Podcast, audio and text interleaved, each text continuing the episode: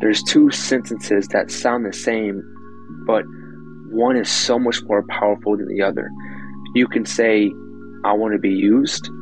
Then the second sentence is, I want to be used now. And we must decide in our hearts, are we wanting to be used right now? Hey, I'm Amani. And this is Elijah. And this is the Deeper Waters podcast by Pescados Bros diving right into the waters right here. so essentially, we are here to give some sort of Gen Z Bible study, you could say, where we are here as Gen Zers and we are here to come to you and bring God's word. We are Gen Zers. We were we're, we're told often we're stupid, and we might just be validating that point right now. But anyways, going into what we were looking at earlier, we're just trying to follow that same call to be fishers of people, or what we believe, disciples. Simply, you could call us pescados bros. What does pescado mean? If you actually look at it, pescado is the Spanish word for fish. And we wanted to create a name for being disciple makers, being fishers of men, and fishy dudes did not sound good. There's a difference between fishing as a lifestyle and fishing as a hobby. And when you're living to be a disciple maker, you're pushing yourself. But when you push yourself so much, sometimes you'll you'll eventually get to that state where you, where you just start doing it. Because what, what what would really happen if we if we were wrong? Nothing. But if we were wrong in the other way, man, what what what would that life be like? What would that life be like? What would that life be like? What would that life be like?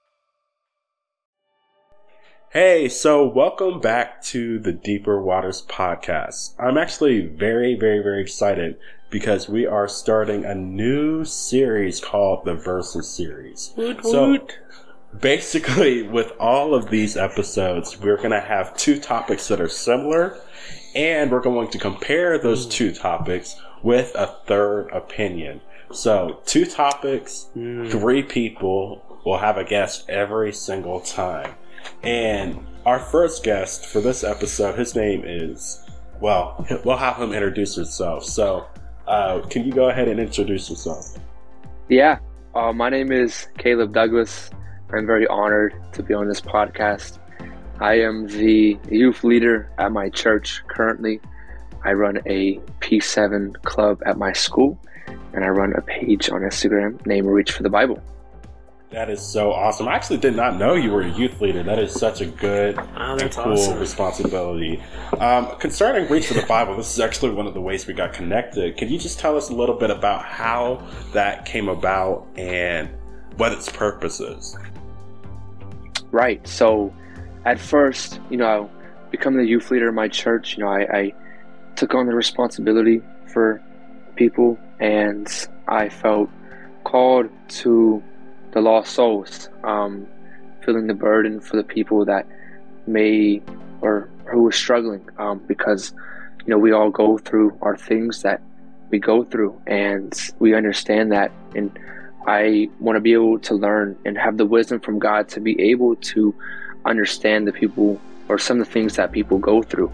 Um, and I felt that I should make an Instagram page to encourage others, even if they're Holy Ghost filled and baptized in Jesus' name, that they can wake up that morning and see something um, to be able to encourage them that day. Um, and I just felt God call me to be able to start this page and to help touch other people.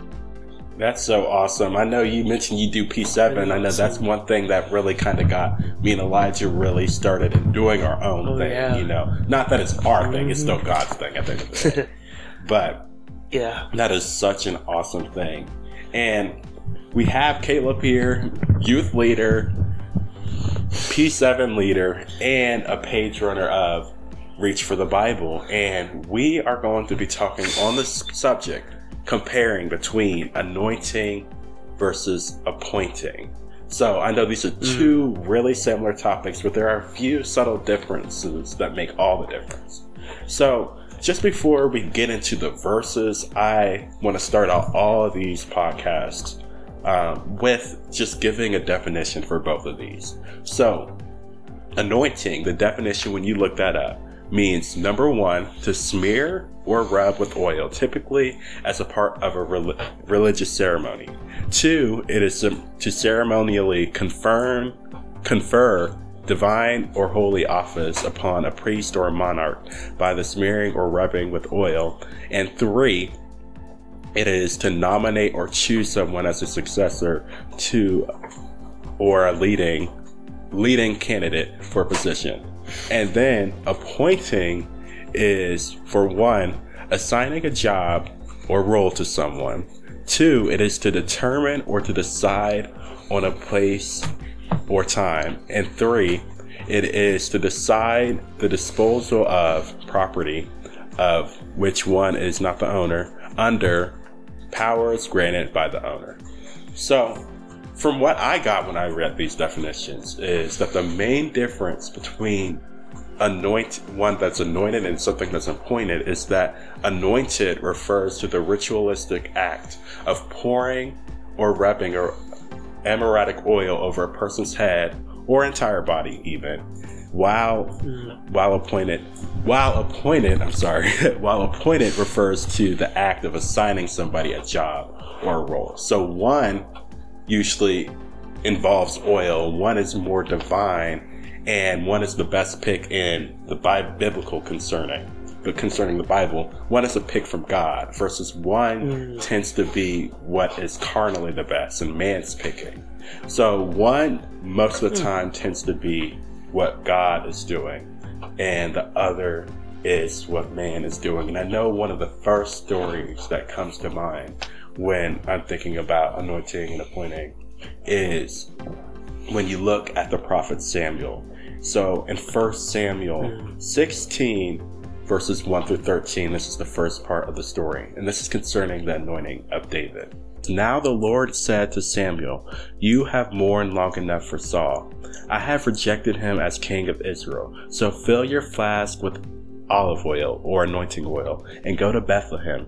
Find a man named Jesse who lives there, for I have selected one of his sons to be my king. But Samuel asked, How can I do that? If Saul hears about it, he will kill me. Take a heifer with you, the Lord replied, and say that you have come to make a sacrifice to the Lord. Invite Jesse to the sacrifice, and I will show you which of his sons to anoint for me. So Samuel did as the Lord instructed. When he arrived at Bethlehem, the elders of the town came trembling to meet him. What's wrong? They asked. Do you come in peace? Yes, Samuel replied, I have come to sacrifice to the Lord. Purify yourselves and come with me to the sacrifice. Then Samuel performed the purification rite for Jesse and his sons and invited them to the sacrifice too. And when they arrived, Samuel took one look at Eliab and thought, Surely this is the Lord's anointed. But the Lord said to Samuel, Don't judge by his appearance or his height, for I have rejected him. The Lord does not see things the way you see them. People judge by outward appearance, but the Lord looks at the heart. Then Jesse told his son Abinadab to step forward and walk to the front to Samuel. But Samuel said, This is not the one the Lord has chosen. Next, Jesse summoned Shimea but Samuel said, Neither is this one the Lord has chosen. And in the same way, all seven of Jesse's sons were presented to Samuel. But Samuel said to Jesse, The Lord has not chosen any of these. Then Samuel asked, Are these all the sons you have? There is still the youngest, Jesse replied, but he's out in the fields watching the sheep and the goats. Send for him at once, Samuel said. We will not sit down until he arrives. So Jesse sent for him. He was dark and handsome with beautiful eyes. And the Lord said, This is the one, anoint him. So David, so as David stood there among his brothers, Samuel took the flask of olive oil he had brought and anointed David with the oil. And the Spirit of the Lord came powerfully upon David from that day on. Then Samuel returned to Ramah. So just the prerequisite to that story. What happened just before that, or not just before that, but it said King Saul wanted to kill him. And that was because that was the man that, or would want to kill him when he did this. And that was the man he anointed mm. originally but he picked that guy. Okay. The people picked that guy. They Yeah. wanted somebody who was the tallest, way taller than everybody Mm. else. He was way taller than everybody else, and he looked the part. But he didn't dis- Mm. he disobeyed God quickly, multiple times. He wasn't really right within the heart. But this shows us when God wants to anoint somebody, he said right in verse 7 not to judge by appearance, not to judge by height. The Lord doesn't see the outward appearance, He doesn't just look at that, but He looks at the heart. That is the main thing that the Lord looks at when He, and He doesn't pick the same way that we pick. Do you have anything to say on that? Ab- Absolutely, I would. I would say that, like, what I found really interesting, if you look at this thing, is Jesse never would have thought it was David. I mean, he goes and and he brought seven of his sons, but he didn't bring David. He, in his mind, had this image of what Saul was, is what I'm imagining here. He saw that Saul was a great and mighty king. He was built. He had the look. He was. He had the part. He looked the part. And so that's what his dad was thinking. Well, if my, one of my sons is going to be king, I'm going to present him what I would think a king was. And Jesse did not even believe that his son could be it. But like you said, God doesn't care about what you look like; it's what is inside. And David had that, but it's just interesting to me that his dad didn't even see what was inside of him. Because if dad would, wouldn't you think his dad would at least see it? Someone that was close to him, but his fa- own father didn't even see that. It's Yeah. crazy thinking about that. And this kind of reminds me of even before I even get to the second part of the story, when I know he mentioned uh, Caleb mentioned that he did piece. He's doing P seven right now. I know when I first started, I was in eighth grade when I felt led to do that. But the thing was, I wasn't one that spoke a lot. And I know there's a passage in the Bible where it talks about when Moses was called, he he had speech a speech impediment. But the thing was, God knew that he was the right candidate for the job, even though man would have never Yeah. chosen. And I know for me, when I did started my P7 club, this was something, it was something completely new to me. I'd never spoke in front of people, never did any of that. But the thing was, God knew that, you know, while there was stuff for me to learn, I definitely was not perfect just from the get go. And I, there's a lot of stuff to learn over the years that I did it. But Oh yeah, absolutely. at the end of the day, it doesn't come down to your outward ability, but it's what God sees. Absolutely. Right. Um, one thing that dropped in my spirit as you were saying these things, um, and it could possibly have no idea what you guys just talked about, but we, in verse 7, like you said, you know, one thing that I think about is we always say we want to become more like Jesus. We want to become more like Him. And so, even if someone hurt you or someone did something to you, they still need Jesus. Doesn't matter what they, what they look like on the outside, no matter on what they look like or what they may have done to you, they still need what you have. Um, and that's something that I've learned is that some people in the world, they may not understand the things that you understand. And my pastor was saying tonight, God's thoughts are bigger than our thoughts. Um, and even if someone may have hurt you or disrespected you or things like that, um, they still need what you have. Um, but yeah, actually never would have thought about that, but I do really like Mm-hmm. that perspective, especially kind of applying that to discipleship because just like Yeah. this, God wasn't looking like on the outside when he picked somebody, but at the Mhm. same time, we like to do that when we are not only just Mm. picking people for leadership, but it's like they're not ready for the gospel. They're not ready Yep. to do this. They're not ready to do that. But I tell you, so many times, so many times, it's even the newest people, even Paul is an example of this Mm. that he he killed Christians. Like he like I would never pick him. Like never. Even if he acted like he got it together, I would have never picked him. If I'm being fully honest in my flesh. But Yeah. he ended up being one of the greatest figures for Christianity. So when we witness to people, Yeah. we need to have a similar mindset, not to look on the outside, but to mm-hmm. just do what the spirit prompts you to do. If he, if the spirit tells you, or even not even the spirit, you don't even, you know, you do need to be guided by the spirits, but sometimes you need to make sure that you make up in your mind that you are going to reach out and to preach the gospel. You don't have to be a preacher to preach the gospel. I don't, mm-hmm. I'm not a charismatic person. I've Man. tried to talk a lot. I've talked in church. And you know, I try to be get the ah, yeah, the Lord said. I get up there, I can't do it. I can't. Like I just end up teaching like I normally teach. But God didn't give me the grace to do that. But He did give me the grace to teach. I've learned that I have an ability to teach. But I didn't get that out of nowhere. You know, I didn't just get that. You Yeah. know, nobody would have saw that in me. But that applies to anybody, whether you're witnessing or it's about you or somebody who God wants to call. It's not about the Yeah. outward. It's about what's on the inside. And ultimately, it's about what God wants to do with somebody. God is the one that determines the transformation.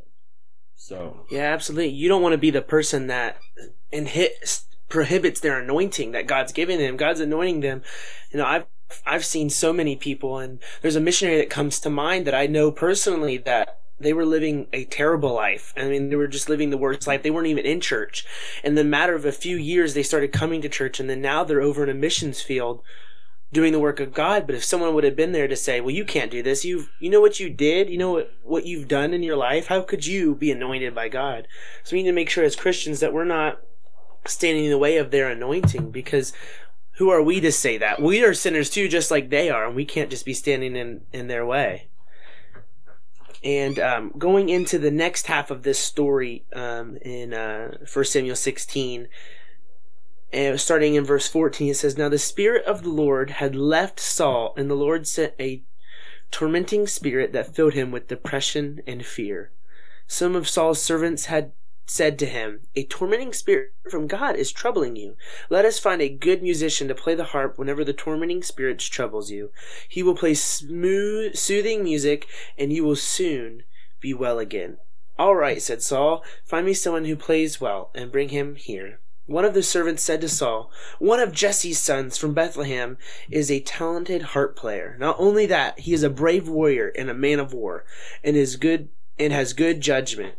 He also a fine looking young man, and the Lord is with him. So Saul sent him, sent messengers to Jesse to say, Send me your son David, the shepherd. Jesse responded by sending David to Saul, along with a young goat, a donkey loaded with bread, and a wineskin full of wine. So David went to Saul and began serving him. Saul loved David very much, and David became his armor bearer. Then Saul sent word to Jesse, asking, Please let David remain in my service, for I am very pleased with him. And whenever the tormenting spirit would, from God troubled Saul, David would play the harp. Then Saul would feel better, and the tormenting spirit would go away. I mean, that's amazing to see the progression of this story in just one chapter where David has just received the anointing, and slowly but surely, it's coming to fruition a little bit. God's already showing some of the anointing now by troubling Saul, and then David was the one picked to be in Saul's court. He is now with Saul and known by Saul, and he's getting known. I think that's so amazing. Yes, and a couple things to just note on this specific passage about anointing and appointing. Number one, when the replacement was anointed, it, this is directly after the passage that I read before this. When the replacement was anointed, the spirit departed from the appointed. Now, this doesn't mean that every time somebody new is going to take, like somebody maybe they're going to anoint a new pastor for a church. That doesn't mean that the old pastor just doesn't have any anointing. But the one that was appointed, he was specifically appointed to replace somebody who was disobedient. Number two, the anointing went straight, the anointed went straight into service. Remember that we must serve before we can rule. He didn't get to his anointed position until many, many, many, many years after. Even the appointed one wanted to kill him and wanted to do all sorts of stuff. But he continued to serve. He even continued to honor the one that was appointed. Number three, it was hard to serve under a king who wasn't anointed. He always saw David as a threat and consistently tried to kill him after this moment. Um, and then number four, David put into practice what he did before he was anointed. He didn't suddenly get talent, but he was already putting in the effort. For example, when he went to kill the the giant, he didn't he didn't just decide that was his first time he's going to kill something. No, he already had experience because he was a shepherd and he killed multiple different animals that tried to kill his sheep. So, the four main points. For one, the anointing, the anointing gave him the ability to enter into the will of God. Number two, the anointed went straight into service. Serve, serve, serve. That is the biggest thing. I know I actually heard a preacher say this. Um, if he, he said, I don't trust anybody who doesn't worship. I don't uh, trust anybody who wants to lead something or like an evangelist that comes in, but they don't want to worship. They're just sitting there like, just sitting there, you know, nodding their head, but they're not doing anything. And he said that because they think they're, tend, they tend to think that they are God most of the time when they see that. And it's not saying that you just need to go crazy if you visit the church. That's not what he's saying. But if you're not even humble enough to serve God in a service, then what does that say about yourself? I know that's a huge thing, but even outside of that, some people may be able to play that part. But I know, I, I've seen, I've seen it in some churches where some people get to a certain position and they think, oh, I'm too high up to clean the toilet. I'm too high up to vacuum the church. I'm too high up to clean the windows. You're never too high up to, in fact, Jesus, he's rule, he's going to be ruler and king and he even washed his servants' feet. So the higher you go up in God, it's really not even just going higher up. Like he'll give you more grace to do stuff, but it requires more. You have to serve more. It's not even just in prayer and investment, but you have to have a servant's heart to rule. Uh, do you have anything to say about that? About a servant's heart? Um, now, one thing that you know, you guys probably definitely know him, Brother Landon Gore, yes. the evangelist. Um, he, I was watching one of his messages, um, and not, it's very, very important to serve, but at the end of the day, we must ask ourselves, how anointed do you really want to be? Do you just want an anointed youth week? Do you just want an anointed youth rally?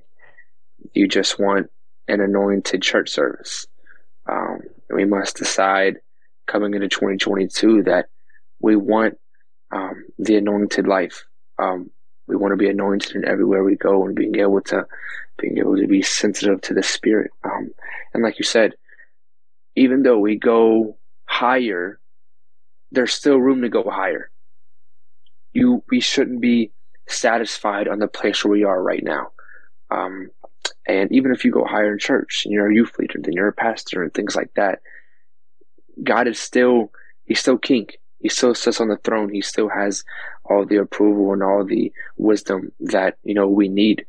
Um, and one thing that my pastor said tonight, um, he didn't accept this job for him. You know, he didn't accept, you know, as being youth, someone being a youth pastor, they didn't accept that job for themselves. Um, it's your call and it's something that you are called to do. But yeah. Yes, and another thing I will say on that, and it, this really easily goes into the next point. When you're anointed, mm-hmm. you're gonna serve. You're gonna put in the effort and prayer mm-hmm. and all that to get to. There's always higher to go. There, even if you stop being pastor, or even if you make it to being a pastor or some overseer in some district or something like that, there's mm-hmm. always more to pray for. And even when you leave that position, that doesn't mean you stop praying that much. That doesn't mean you stop serving that much. Mm-hmm. But two, when we start to serve, God will elevate you. If you elevate yourself, you're going to fall. If you do things your own way, you're going to fall. That's how Saul fell. He thought he was able to sacrifice mm-hmm. instead of being obedient.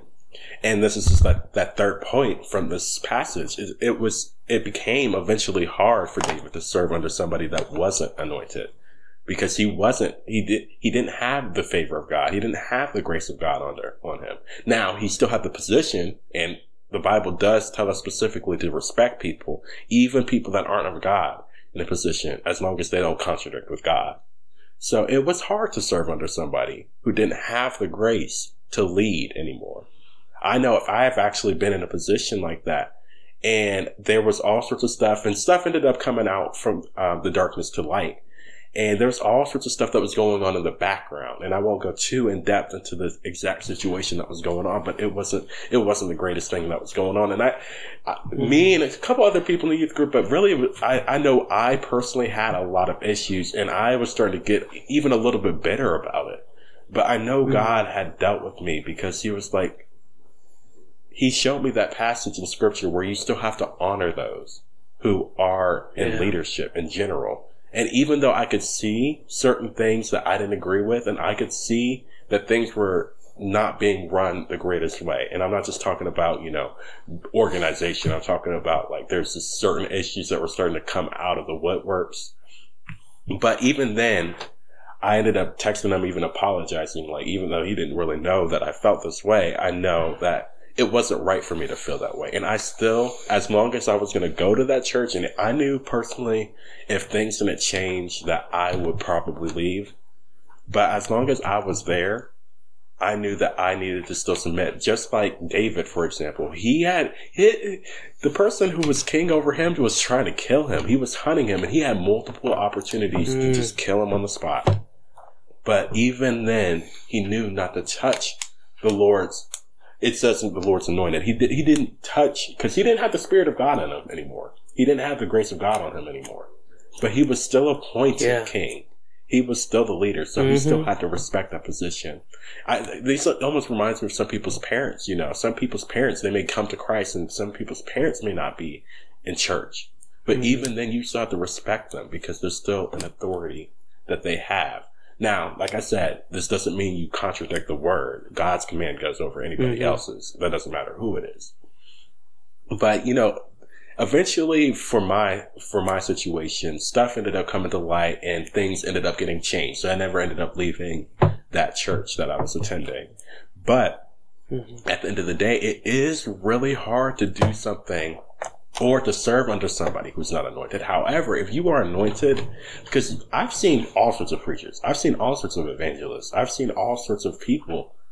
But if you don't have the, there's a difference between being appointed to that position. That means I picked it or somebody picked me and mm. I'm doing this from my ability versus I'm doing this from God's ability. And uh, for example, P7, I, I cannot talk I was actually still oh, pretty quiet Lord. when I was doing it. I was, I've gotten a little bit better yeah. with volume, but I, I was not a loud speaker. I didn't really like to speak like that. But by the end, we had about 50 people coming. About 50 people, if not more. It's a true blessing. So it was yeah. definitely a crazy thing, but I know for a fact that I wasn't popular in high school. I wasn't any of that. But oh yeah, when God calls you to do something, it, it doesn't matter about your ability because the anointing is your ability. When you're appointed, that's your ability. Mm-hmm. But when you're anointed, that's God's ability, and He gave mm. it to you. He gave you the grace to do that. And this almost reminds me of a story that I've seen. Um, you know, uh, sometimes in churches, we we can even as leadership, or not even as leadership, we can start to see notice things, and we may try to appoint some people quickly. But there's always a time frame to that. If God doesn't give somebody grace to do something, then it's not going to work out. But if God gave you the grace, you have to be patient in his timing for you to arrive there. But as long as you are submitted and you're submitted to that anointing and that you're seeking after God, he will give you the ability that you don't have. He will give you the ability that you don't have. So, does anybody else have anything to say on that? I would say I know we've talked about this before, me and Amani, and I just remember we talked about times when we, when we were growing up and, and in the youth group and we were uh, doing peace and we were doing work, but we would just see at times we would go, "Why did this thing happen this way? Is it are they more anointed or I know how they act in real life? Are they why is why do things happen? Why why are some people allowed to do things and they're not living for God, but yet they're getting used? And you have to realize there are times when people are going to get used because they'll be appointed by people. There'll be times in the church where somebody gets appointed and they'll do God's work. God will use them even though they are not doing what's right fully. God will still use them for the time. But if you stay in God's anointing, and you don't worry about what those things because if so many people can get caught up and say well if they can do that then i'm just going to live like that and i don't care but you have to realize their time will end their time is short and what will happen with them God will deal with them. You don't have to deal with them, but you have to make sure that you live that. And I know, I know we've talked about this a lot, Monty, where it's been like, I don't understand that. How could that happen? But you just got to realize that they just don't worry about them. God's going to deal with them. They're appointed for right now. Maybe they don't have that anointing, or maybe they did get anointed and they're not knowing how to handle it. But it's gonna it's gonna work in the end. Yeah. Um. I don't know if you heard that. That was my dog. Um. uh one thing that I learned very quickly um, is comparison kills. Mm-hmm. Um, mm-hmm. When I I'm in the guilt of that. Whenever I compare myself to somebody, it tends to bring me down so much. It tends to it like makes your spirit rot. It's like you compare yourself to somebody and the thing is you have unique fingerprint for a reason. God has called you to be the person that you're gonna be. He has a special plan for you. And I don't know. That just gives me just, oh, it's good. But we can't have to, you know, compare ourselves to others, um, because God already has a plan for ourselves. Um, he already has a purpose and a plan lined out for our lives already. Um, but yeah. Yes, and when you said that, actually, that reminded me. I actually met with my pastor a little bit ago, and I don't really meet with him often, but I know it was really good meeting, but I remember I was talking about just certain things that I feel led to do as far as evangelism and stuff like that. Uh, but I did, I remember I mentioned, and I know God convicted me about certain things that I talked about. Um, not that it was bad. I'm just talking about when I brought it to him. Um, mm-hmm. about, I told him about how I, I would continuously pray for boldness, but I felt like I wasn't getting it. But I remember God was showing me, you know, when you're anointed and you have that boldness, that comes upon you. It's not about being, it's not the same thing as being charismatic. It's not the same thing as being able to present yourself in a certain way. It's not really, when you, you're bold, it's not really about how you say something, but the fact that you're willing to say it. The fact that you're willing to speak the truth. If you're willing to do God's plan, that's the boldness. You don't have to worry about looking like something else. And I know what, when I brought up my pastor, for example, and I know I told him about all that. And I know he told me um, just like talking about how he's noticed a lot how some people, when they are comparing themselves, like you mentioned, Caleb, sometimes they try to be something or emulate somebody when they're preaching, when they're speaking somewhere. And, you know, they get into that same routine, ah, ah, you know, you know, trying to get that ah, preacher's breath, ah, preacher's asthma, you know, I'm gonna call it that, preacher's asthma. But at the end of the day, they, they need to be their own self. They need to be who God made mm-hmm. them to be, use the ability that God gave them. And I'm not saying, you know, preacher asthmas. I mean, I think it sounds great. But at the end of the day, what is being said? What is it that's being said? Sometimes, you know, you can make it sound amazing. You may have preacher's asthma. You may have a great motivational speaking voice and just be able to articulate things so well and sound like a motivational speaker. But at the end of the day, what did God anoint you to say? Because you can, you can use big words to get around every point but what God said. And you can mm. get loud all you want, but say nothing. But mm-hmm. at the end mm-hmm. of the day, when you have that anointing on your life, you will speak the word that God gave you and do the work that God told you to do with boldness and you'll have the grace to do it, even if you don't look like the candidate to do that. So this goes right into Matthew 12. I mean, not 12, Matthew 22 verse 14. And it says, for many are called, but few are chosen. And this just shows that even if we're not all called to do the same thing, we are all called, but few are chosen. What does that mean? Few, we all get the opportunity, but we have to accept that. We have to accept that in the obedience in our life. We have to accept that through everything that we do in our life. So I know anointing through obedience and Micah 6, 6 through 16, it talks about how sacrifices are great, but that doesn't mean anything if we aren't in the will of God. So that means we have to be obedient in all our ways. We can't keep any sort of idols in our life. Verse 16 in that passage talks about how, um, it talks about the founder of idolatry in the na- the nation of Samaria and the works of Ahab. It talks about a couple of different characters. If you you can read that on your own time.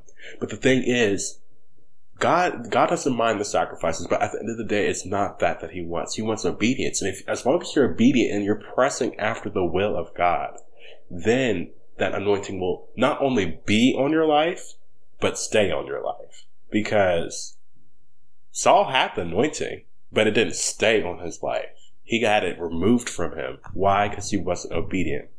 And just talking about just certain passages in Samuel, when you read in Samuel the passage where it talks about Saul and him doing a sacrifice, but he kept certain things. He kept the stuff that looked good to him. But God specifically told him to do something completely opposite of that. But he was able to justify in his mind that this is okay. I'm going to do it this way because I think that this way is best.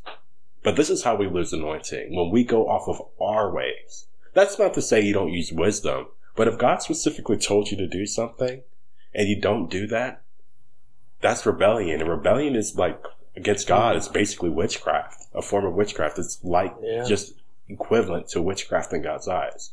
So we need to make sure that we accept God in our life. All are calling, but few are chosen. Why? Because so many people are disobedient.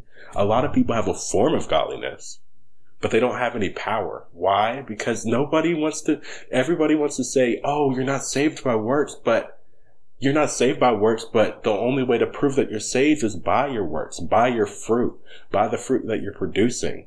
So, that's the only way that you, th- yes, you're not saved by works. That's made abundantly clear in the Bible. However, that's how you prove it. It says, I prove my faith through my works. I prove my faith through the fruit that I'm producing. I prove that I have the Spirit of God by producing love, producing joy, patience, the fruits of the Spirit. And some people, they may get up and do something, but they don't have any patience. They don't have any joy. They don't have any of that. Mm. Why? Because they're not. Even if they have the Holy Ghost, it says you, you can, you can quench the Holy Ghost. You can quench that anointing that you have in your mm. life. And that's because you're not submitting to the Spirit. You're not doing things God's way. Wow, yeah, that was really good. Man, I, I love that so much. Because if we're not living the life, eventually comes to fruition, right? When you when you're not living the life that God wants you to, when you're living on your own, it eventually shows through. And I think that's kind of what you're getting at. Like those fruits of the spirit will show through when you're living for God, and then then you get the fruits that are not good that we talked about. We talked about that a few podcasts ago when we talked about what what comes from not living the right life and what comes from that. So yeah, I think that's so important. Right. Um, one thing that I always pray about and what I think on is I never want to be older and say, I wish I could have done more. Um, and that's something that I always, always think about. Um, and you guys probably definitely know him, Draylon Young, um, his Forever Amen reprise song. The pastor was saying that, you know, when you get into heaven and things like that, how are you going to react?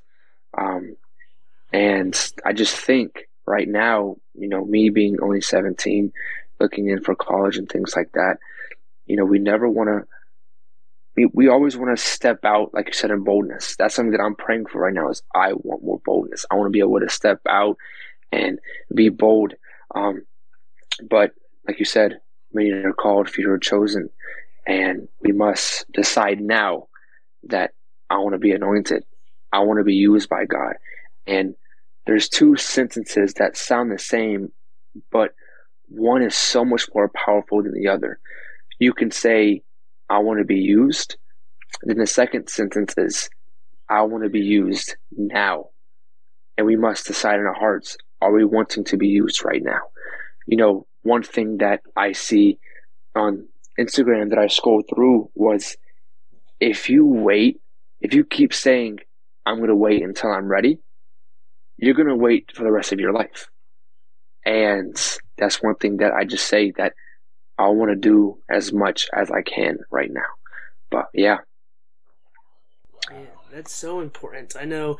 I mean, when we started our, when he started the P7 and I joined, um, oh, was that end of freshman year or sophomore year? I can't really remember what year that was, but I, I did not go to the school. I was an online student. I just remember he was like, hey, so I'm going to go talk to the principal and I'm going to make it so you can come and you're going to be a part of this. And I was like, oh, joy. And I was like, I don't want to do this at all. I was terrified. I was like, there's no way he is getting me to go talk to some people.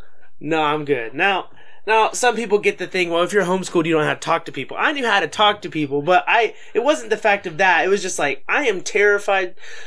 And so I just remember that it is so important. I remember just thinking one day I, I, was I was praying about it. It was just like you need to be bold now because you don't have that. And that's so important because without that thought process, I would have never been able to help him, and we would have never been able to grow into the P7 that we became because we were able to go. I'm going to push myself aside, and he said he's going to push himself aside, and we're going to pray, and we're going to fast, and we're going to make sure that this P7 is the best thing we can represent to our to our school and represent that to the people and I think that's just so important because if you don't live every day like I need to do this now, we're not we're going to miss so many people. We're not going to reach so many people. And and also another another story that I could think of is is I didn't live that before he asked me this. I when I was younger, I was um 12 years old. I remember I used to hang out with a bunch of kids and we would go BMX biking and some of them were skateboarders, some of them did that, but we'd all go down to this skate park and we would go all the time when I was younger. And it was so important to me that I did that, but I was so scared to talk about God. I was like, no, so that's not me. I'm not going to go and, and talk about God. If they asked me, yeah, I went to church, but I wasn't going to bring it up. And so they knew I was, I went to church, but that was kind of it. They didn't know a lot about my life. And after we did P7, I kind of forgot about this friends. Life just separated us and we did the P7 thing and, and it was so amazing. And I, and I learned how to do this stuff. And then uh, I want to say it's been a little over a year ago now. Wow. I had a phone call and it said, um, it was the brother of one of my friends I went skating with and he, and he, and they called me and they said, your friend has passed away. And in that moment, I realized there was so much I should have done or could have done. And it was like, wow. And so that hit me. And so for a while, I was just like, man, I need to make sure. And that that hurt for a little bit, but it just encouraged me more that you can't just not talk about God. It is so important to live in the now that you can't just wait for someone else to ask you about God or wait for the mo- perfect moment. You got to do it now because you don't know. No one's promised tomorrow. I'm not promised tomorrow. I didn't know he was going to pass away. And with that, I was able to talk to his brother and his brother is now going to church and it encouraged me. But that will live on you if you don't do that. What if that happens to you too? You don't want that on your conscience you need to make sure that you're living in that now that you were just I think that's so important. Yes. I really love that. I, I, I, had to write that down. I was like, write that down, write that down. Do you yeah, want to be used or do you want to be used now? And just for that story that Elijah was talking about, if anybody's wondering about that and hasn't listened to the first episode, he goes way in depth in that. And he didn't get used then. He didn't decide mm-hmm. to be used then. But when he decided to be right. used now, what a crazy story that is. I won't go too in depth, but it, it turned into a whole miracle. It turned into a whole testimony for not just one, but many. Right. But it was when he decided, oh, well, I see what happened when I didn't get used then, but I'm not going to let that happen again. I'm going to put in the effort now to be used now. Amen. Do you want to be used now? A lot of people want to be used, like you said. But a lot of people, mm-hmm. he may even say, they may say with their lips that they want to be used now. But they don't put in the effort. They don't serve. Yeah. They aren't It's not in obedient. hearts, yeah. They aren't doing the bare minimum. So Right. yes, it doesn't matter who you are. God can call any. God will call anybody. But to be chosen takes a mental change that I'm gonna live a repentant life. I'm gonna live a life submitted to God. I'm gonna live a life where I continuously submit to God and do His will. And when I do His will, His will will be done through me. Right. Um, that's such an amazing thing to hear, which is, it's, that's so awesome. Um, I was at a called conference and Brother Victor Jackson was preaching at that conference. Um, and oh, it, it, it's attached to me as of today. Depending how you accept your calling affects others' calling.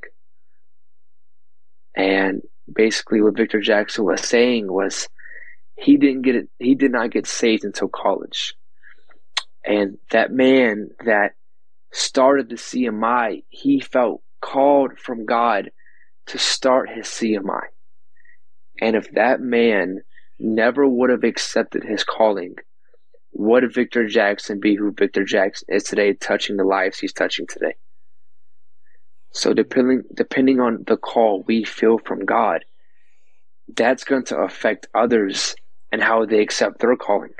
Mm-hmm. But yeah, That, that's amazing. You accepting your anointing, you deciding that you want to be anointed today. You know, you don't give yourself anointing, but you deciding, mm-hmm. yes, I want to Right. walk in the way. That's going to affect somebody else's decision. You know, mm-hmm. are you going to accept the call so they can accept the call? That's one thing that we Yeah. have to keep in our minds. That we're not just doing this for ourselves, but we're doing this mm. for others. We're doing this for God, but Yeah. it says serve God, love God, then love others, serve others. So you serve mm-hmm. God, Yeah. and when you serve God, you're inevitably going to be serving others. So this isn't a selfish thing. This anointing goes out. It, it's contagious almost. It's contagious, and that's why it's so important to be obedient and to be have faith in what God can do now, and do it. To do what He told you to do. Amen. Absolutely. And we're going to go into our next passage in First Corinthians, um, chapter 1, verse 26 through 29, not too lengthy. And says, Remember, dear brothers and sisters, the few of you, that few of you were wise in the world's eyes, or powerful or wealthy, when God called you. Instead, God chose things the world considered foolish in order to shame those who think they are wise. And He chose things that are powerless to shame those who are powerful.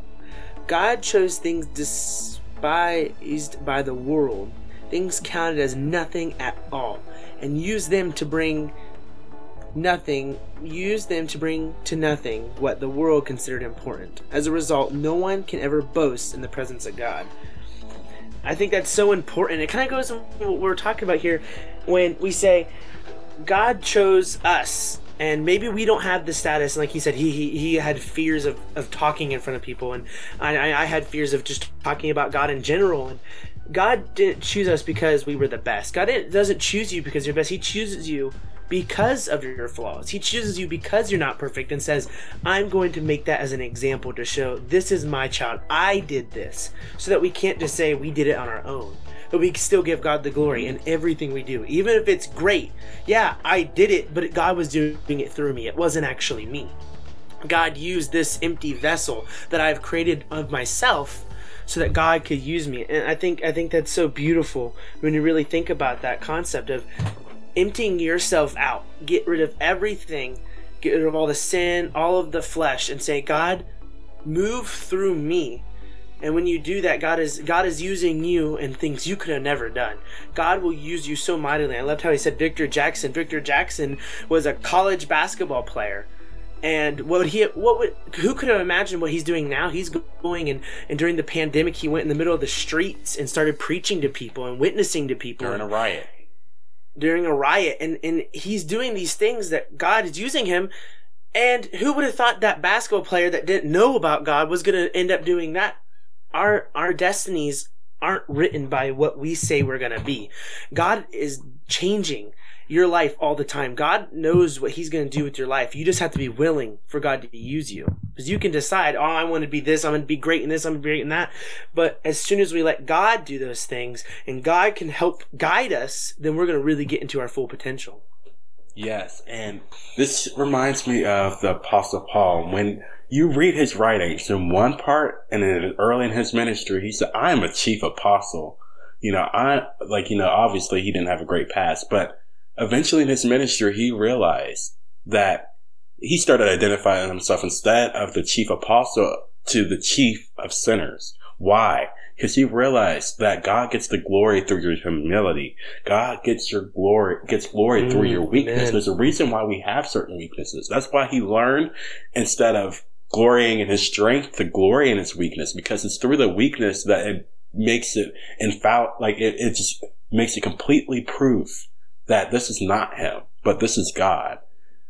Because he knew that it wasn't him, then God used him for more. Because we, we're not, nobody's truly eligible to do everything that God wants, God wants to do through people. But it's recognizing that you're not eligible.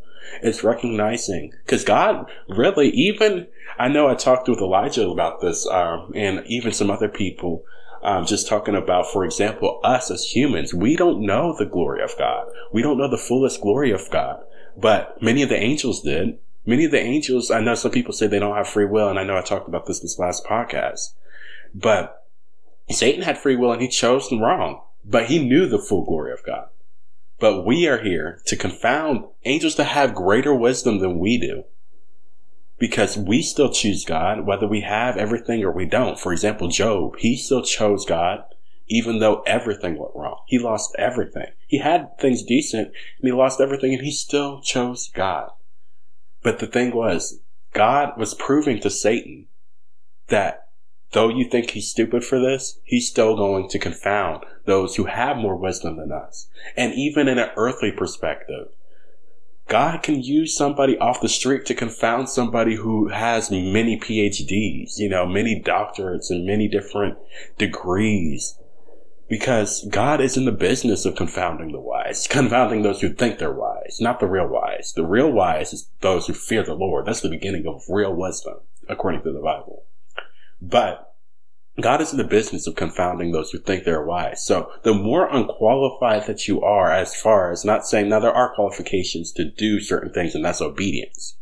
But the more unqualified you are to the world standards, not God standards, the more God is going to want to use you, really, because when you are unqualified in the world's eyes, but you're qualified in God's eyes, which qualification isn't by the world's eyes. The qualifications in God's eyes is being willing to invest, having willingness, having willingness, having faith, and having obedience. Yes, you may have to sacrifice some things, but obedience precedes the f- sacrifice. We just talked about this in this last episode. Obedience doesn't proceed this, uh, obedience precedes the sacrifice. Sacrifice doesn't precede obedience. So yes, you may have to sacrifice. May, yes, you may have to give up some time in prayer. Yes, you may have to do certain things. But at the end of the day, all that sacrifice, because some people may pray all the time, but they're not doing the will of God. Some people may pray and read the Bible, but they're blatantly disobeying it. So that doesn't mean anything to God. But if you're obeying and then your works are following, that's when God really wants to use you. That's when God is going to use you to confound those who think that they have it all together, that think that they are on their own, have it all together.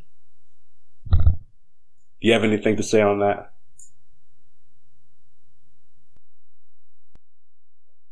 Um, one thing that, you know, I'm just, you know, in awe about is that you could say, um, is, you know, God doesn't expect every single one of us to be perfect. He doesn't expect perfection out of any of us. Um, and that's okay, is that we can understand that we are imperfect. Um, and we're going to fall and we're going to slip. The Bible says, for we all fall short of the glory of God. We're not all perfect. We don't have to have it all together for God to use us. Um, and that's what is just so amazing is that even when we fall away, fall away, or we don't pray for a week, or we, someone goes back to an addiction, God still calls us right back. And that is why, you know, the enemy is so mad at us, is because the enemy had his own spot in heaven for himself. He already had a spot in heaven for himself. And he made one mistake and he got cast down. We make a mistake after a mistake after a mistake and after a mistake, and God still forgives us. Even when we make mistakes, God still has a plan for us. And that's why the enemy is so mad at us and he wants to take us down to hell with him. It's because he made a mistake and he got cast down immediately. But when, when we make mistakes, God says, I still love you. I still care about you and I still want what's best for you. Yes, I'm pretty sure if I if I'm remembering the scripture right, I may may have it slightly wrong, but I know the point of it still stands the same. I'm pretty sure it's something like a, a righteous man falls seven times but gets back up. It says something Yep. like that. And that's the thing, you know, righteous people, for example, Noah was considered righteous. He was a drunk. As soon as he got off that Mm. ark, he got his little sip out and he was laying out naked drunk. But the thing was, he was He willing was- to be used. So, no, that doesn't mean we're not going to have temptations. No, that now, of course, we don't want to use grace and abuse that and say, "Oh, I, well, I'm going to just go out and do this." No, I'm not saying that, and that's not. I'm sure that's not what Caleb's saying either. But the thing is, Yeah, yeah. we have the ability to be repentant. Even in the Old Testament, that's all mm. God ever wanted was people to have a repentant heart, to humble themselves to pray and seek His face and to turn from their wicked ways. Then God would hear. Then God will heal. Then God Yeah. will work. When you are humble enough to live a repentant life, I know we've emphasized it time after time after time on this podcast that repentance has almost very little to do with being just sorry. Mhm. Now, that is an aspect of it if you sin.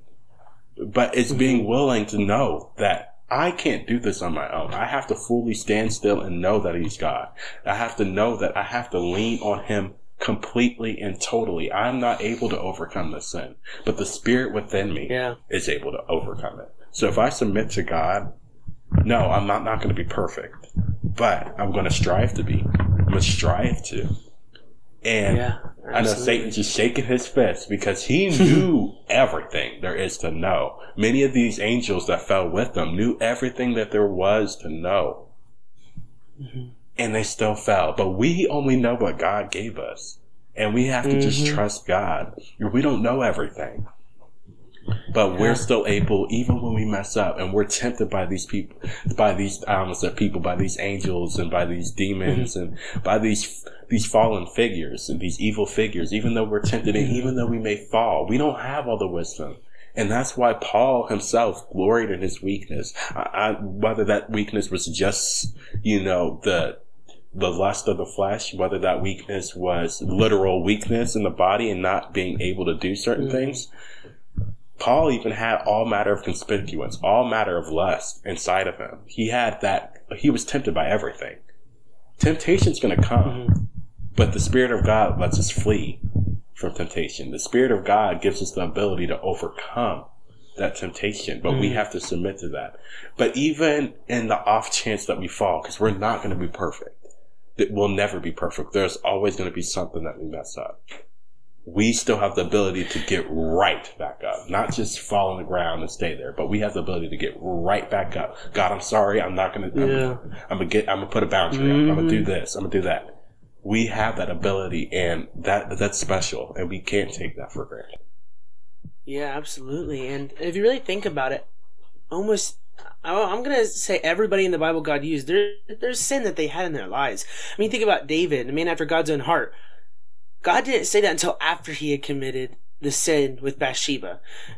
There, everybody in the Bible sinned, and and yet God still showed His love and, and glory to us. And another part going on to what you said, like you said, we can repent and get right back up. So many times as Christians, we believe, well, when we fail, we got to take a couple steps back. There's a song I remember.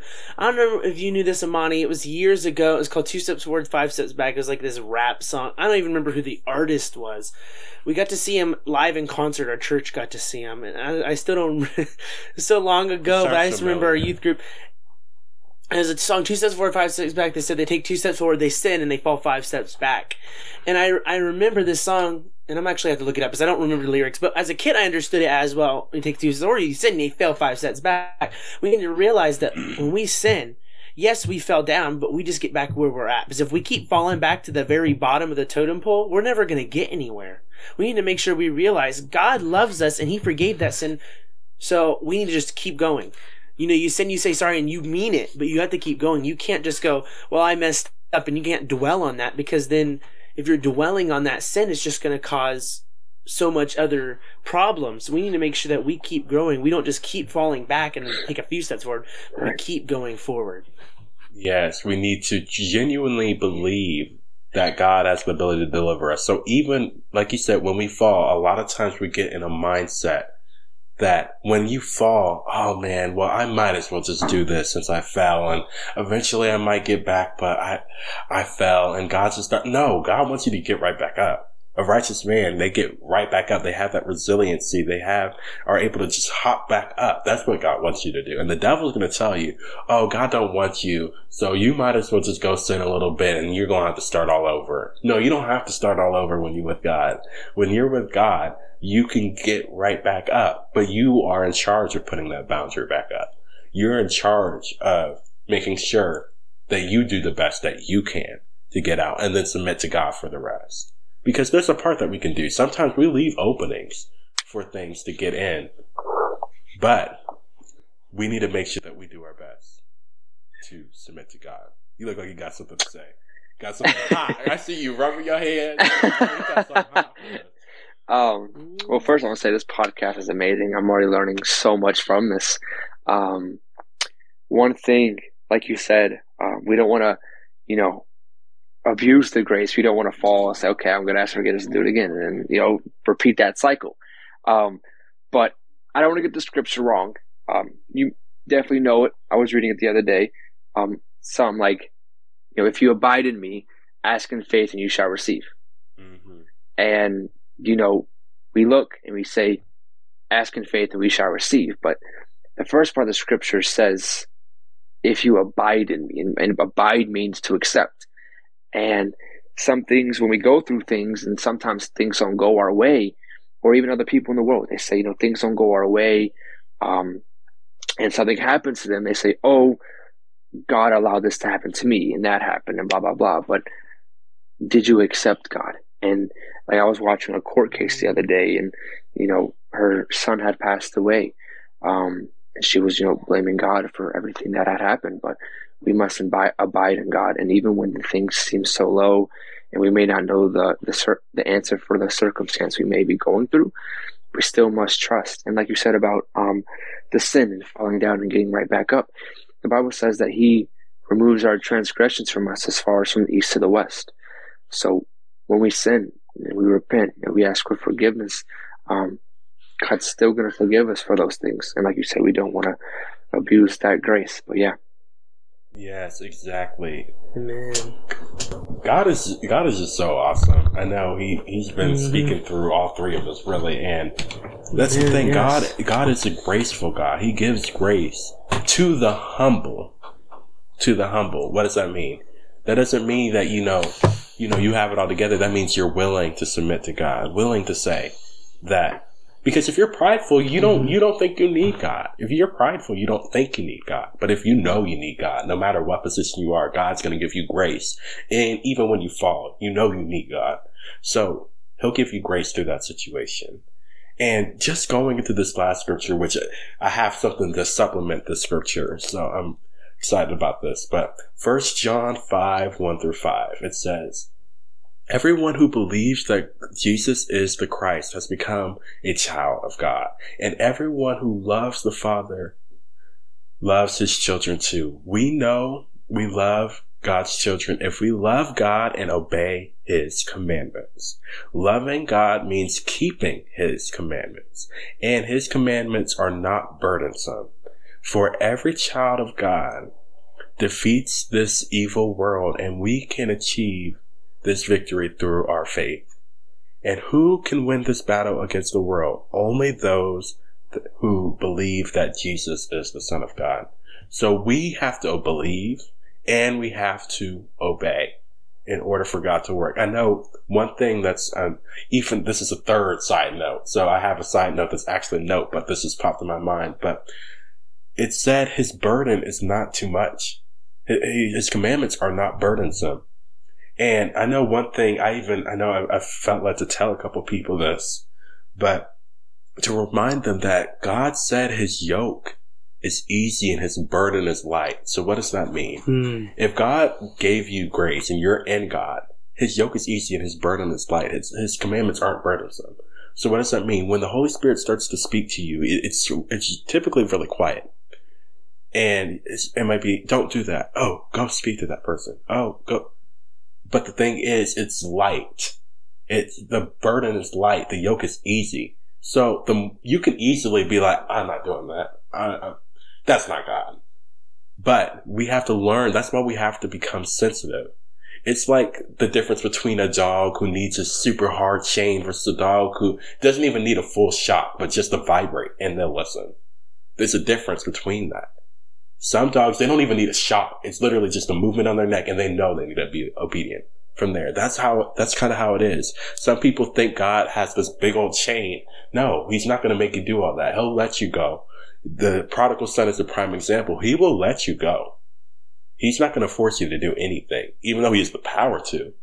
Now he'll give you more and more circumstances to try to bring you back, but at the end of the day, it's your decision and you have to be sensitive enough to hear God. You have to make yourself open enough to feel the light tugs from the Lord.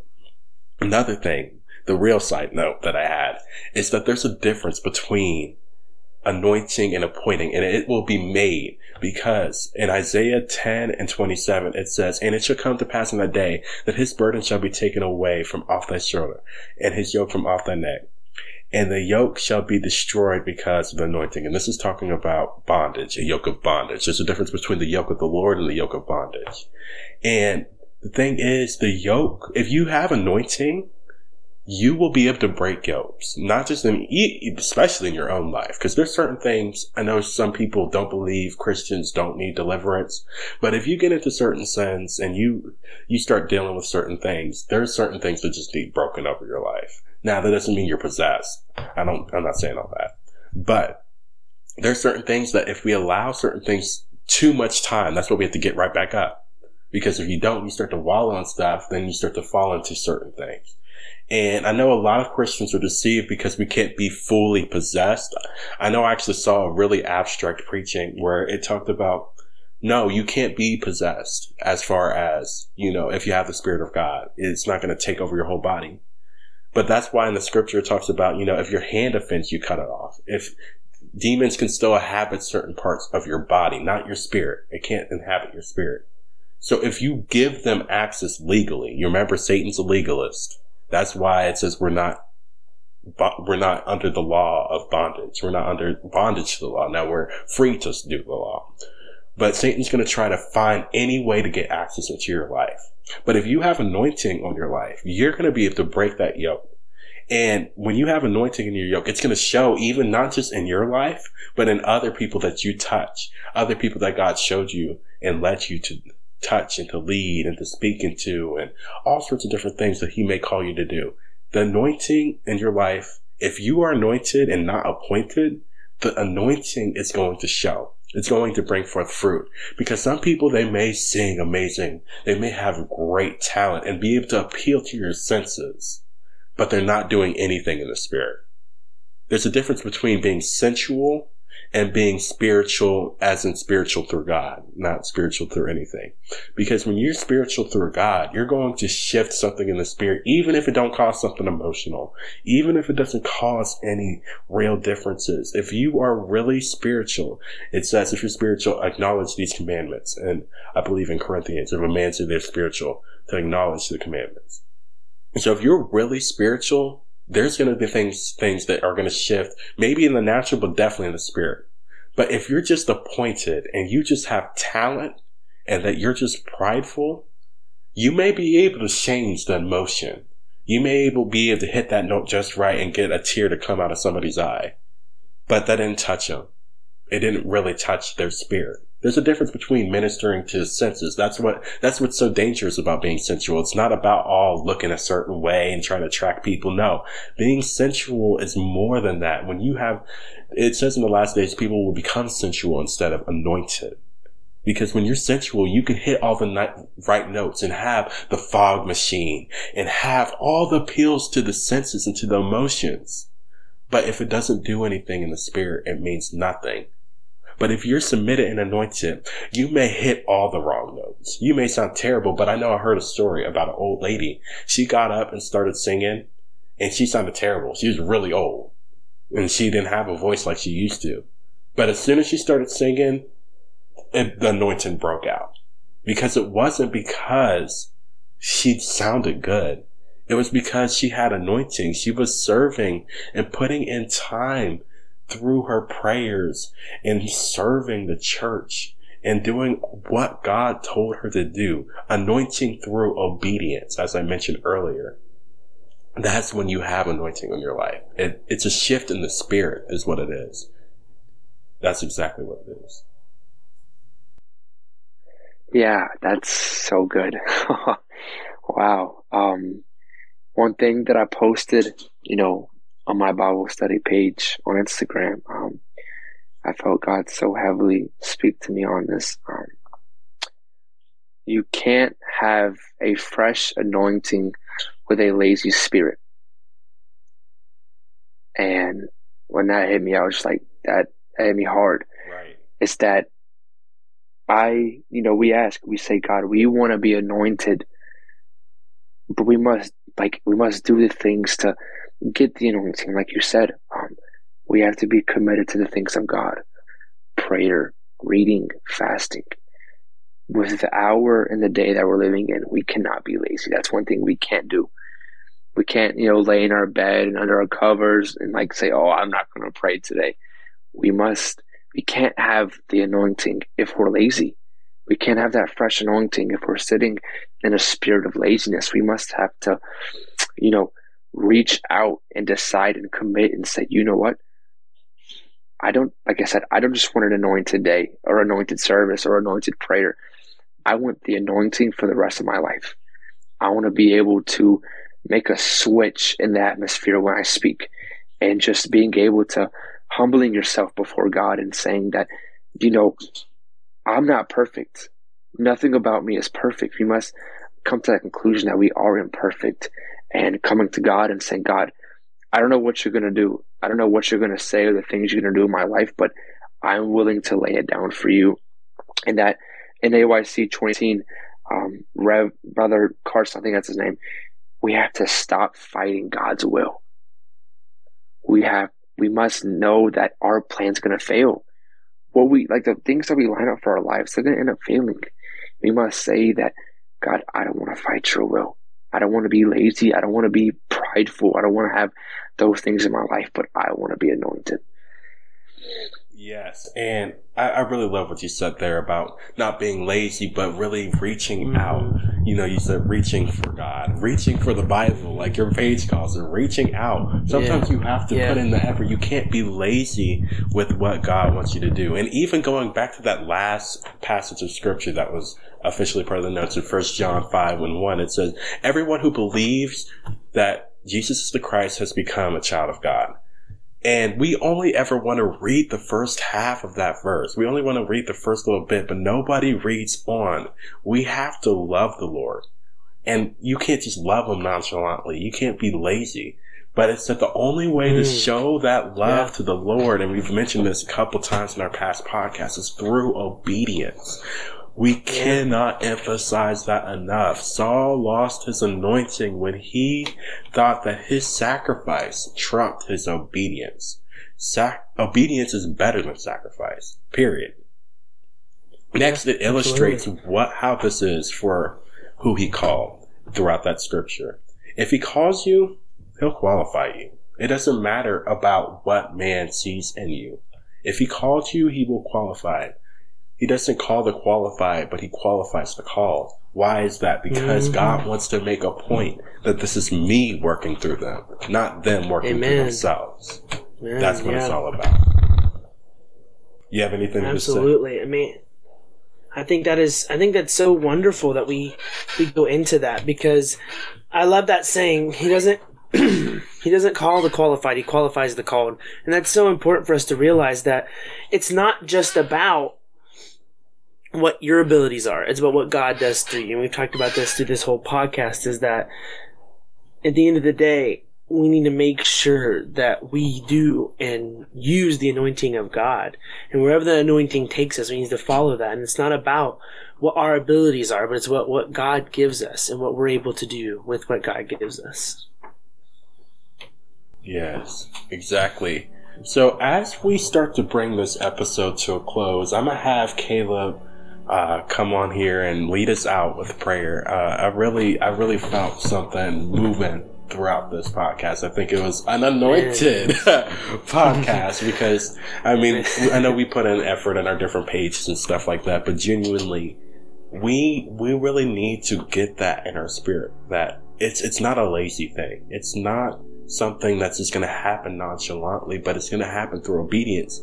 And yes, his commands are not burdensome, but it's still a commandment. It's still something that you, it's, it's easy and a light burden, but it's still a burden. It's still something that we have to submit to. And since it's easy, that's all the more that we have to submit to. Now, that's not to say that life is easy. Life is not easy. To carry your cross isn't easy. But we have to not be lazy about it. So Brother Caleb, you go ahead. Yeah. All right. God, we thank you, God, for another day. God, we pray with your power and your anointing, God, I pray, God, that this isn't just a a regular podcast, oh God, but I pray, God, that this podcast would be a transforming in our spirit. God, I pray, God, as we walk out of this podcast today, God, that it would switch in our spirit, oh God, that we wouldn't have a lazy spirit, God, that we would walk out in boldness and in faith, God, but we understand, God, and you understand, God, that we aren't perfect, that we don't have perfection, God, and you're not looking for perfection, God, but you're looking for someone who is hungry and who wants to reach out, God. I pray, God, as we walk into 2022, God, that we would reach out, God. We would want the anointing. We would want the power, of God. And I pray that we would step out in boldness. In Jesus' name. Amen. Amen. Amen. Amen. This was an amazing, amazing, amazing episode mm. so far. But yes. just before we, I have Elijah close out. Caleb, do you have any further last remarks slash give yourself a little advertisement for your page, and then we'll have it in the bio. But you can go ahead and give any last remarks. Yeah, um, I would say thank you guys so much for having me on this. It was such an honor. Um, if anybody wants to follow the page, it's reach dot for dot it's reach for the Bible. So it's reach dot for dot the dot Bible underscore. Um, and it's it's a growing page that oh God is you know using that page for know anybody who needs encouragement or motivation. But I thank you guys so much for you know having me on today and act, you know trusting me with this. Um, yeah, yeah, so it's definitely a great, great time. It was a great episode. Like this was, it, once we really got into the conversation, it, it, went very well. So just remember that reach dot for dot the dot Bible underscore. That, that sounds almost like a, one of them. Yes. Uh, uh, what's it called? Like numbers that be at the end of a commercial and they start singing. Yeah, you're like call this. H dot or dot, dot, dot, underscore. yeah, I tried. I tried to type in just reach for the Bible, but someone already had that name, so I had to do something weird. It's amazing. That's amazing. Well, everybody that's listening to this, we thank you so much for tuning in again. We love doing every single episode and we enjoy it. We enjoyed having Caleb on today. And we just thank everybody that's listening and the viewership in, is growing and we keep he- seeing every day that everything is getting bigger and bigger yes. and we love it. And we hope that we as we grow that others around us grow and we love reaching out to the community. We loved being able to have brother caleb on with us and getting to reach his, see where his community is and getting to get together in that community. And we thank everyone so much for listening to this podcast. Yes and god bless. God bless